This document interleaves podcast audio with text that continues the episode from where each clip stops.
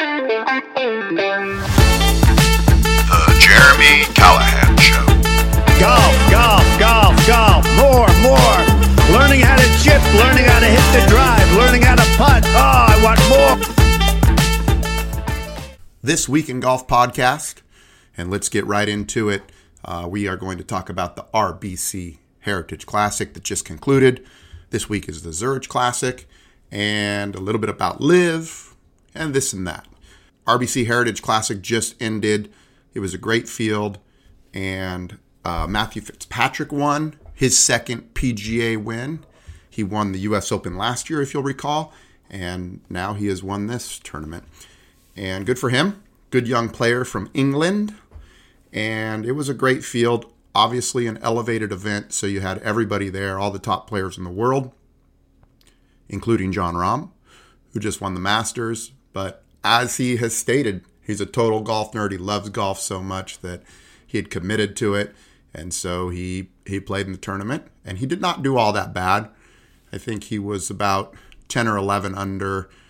Uh, Fitzpatrick won at 17 under, so he was just out of the top 10, and him and Scheffler. So all your all your all your big names were there except for Rory. Rory backed out. Not sure why. Perhaps he's exhausted. Perhaps he just wanted to go back home. Who knows? Anyways, um, Matt Fitzpatrick won 2.2 million million for the win, and he won over Jordan Spieth. So Spieth actually won last year, and Spieth and uh, Fitzpatrick had tied at the end of regulation, both at 17 under par. And then on the third playoff hole, um, Fitzpatrick hit a shot, a nine iron from 179 yards. I'll let that sink in for the average player. A nine iron from 179 yards and uh, hit it to about six inches away and won the tournament, which was was good for him. A little unfortunate for Spieth because Spieth had actually on the first playoff hole hit it to about hit hit it to about 12 feet away, lips out a putt. They both on the second playoff hole they both hit it to about 15 feet. Neither one of them made the putt.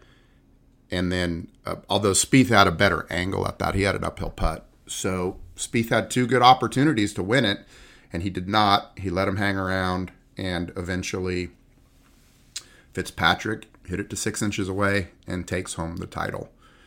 But really, a good final day of the tournament. The last grouping was Cantlay, Fitzpatrick, and Spieth. Cantlay lost to Spieth in a playoff lap, lost to Spieth in the playoff last year, and then now Spieth has lost to Fitzpatrick Cantlay was in it for a little while. He had a couple bogeys on the back nine, I think 13 and 14. So that took him out.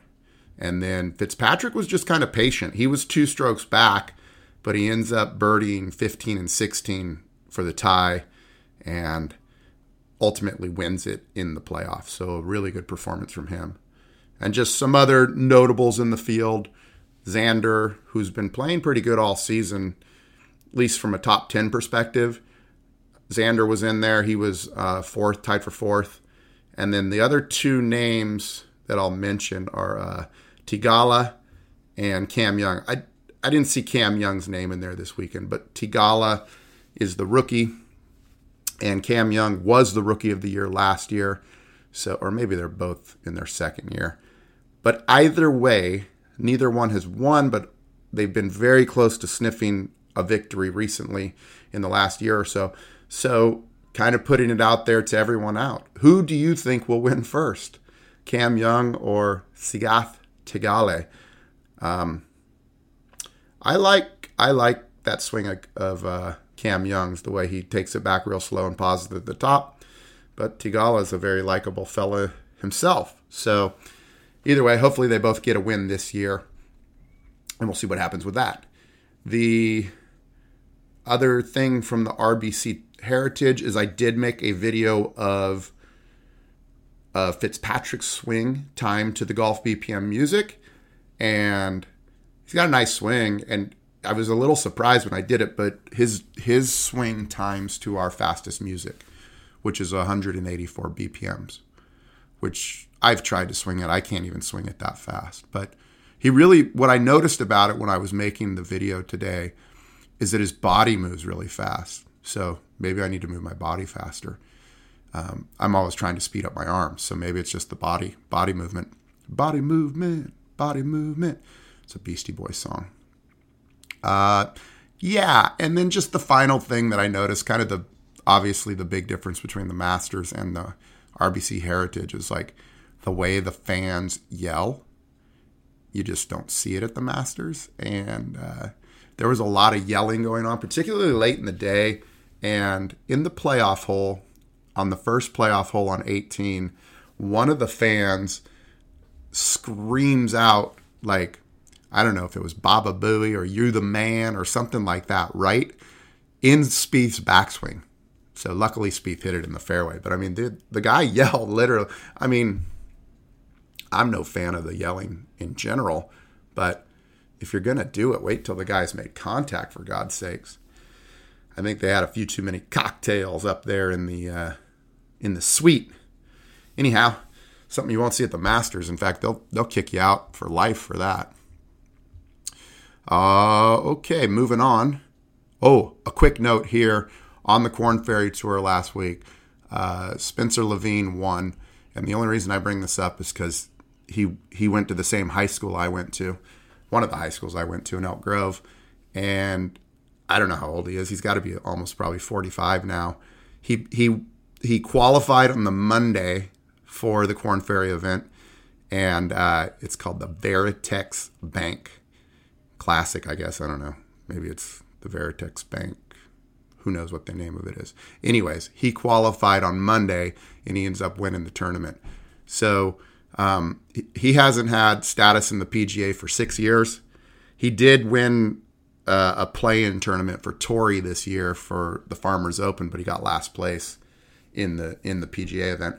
So I don't know what that entitles him to with the Korn Ferry win. Maybe he gets some status on the PGA Tour. Or will get invited to some events now. So good for him. And this week is the Zurich Classic, which is in New Orleans, and it's a little bit different format. It's uh, 82 man teams, so 160 players total, two man teams, and it is um, the rounds one and three are best ball or best scoring, best ball scoring. So, yeah, I guess both players play out the hole and they take the best score. And then the second and fourth rounds are alternate shots.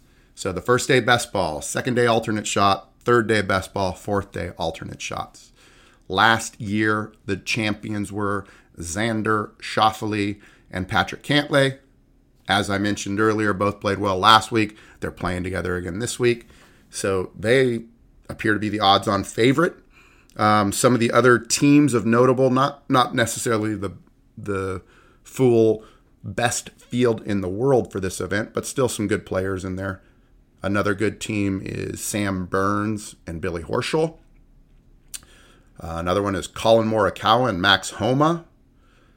Si Woo Kim and Tom Kim, and then Sungjae Im and Kevin Mitchell.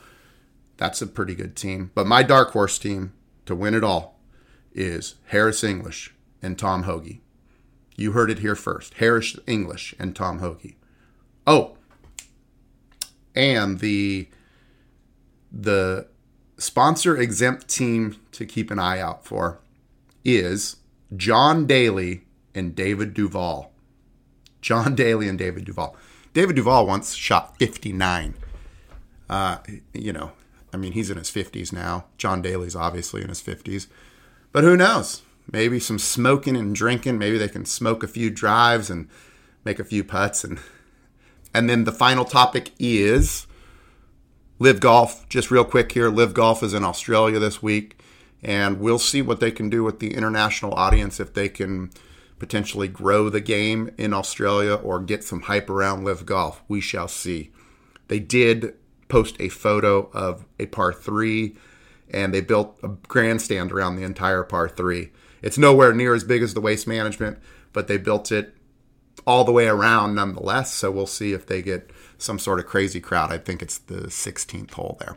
So that's this week in golf. We'll talk to you next week. Hey, it's Jeremy Callahan, and thanks for listening to This Week in Golf. Make sure and hit subscribe so you can get all the latest news and analysis from Golf BPM.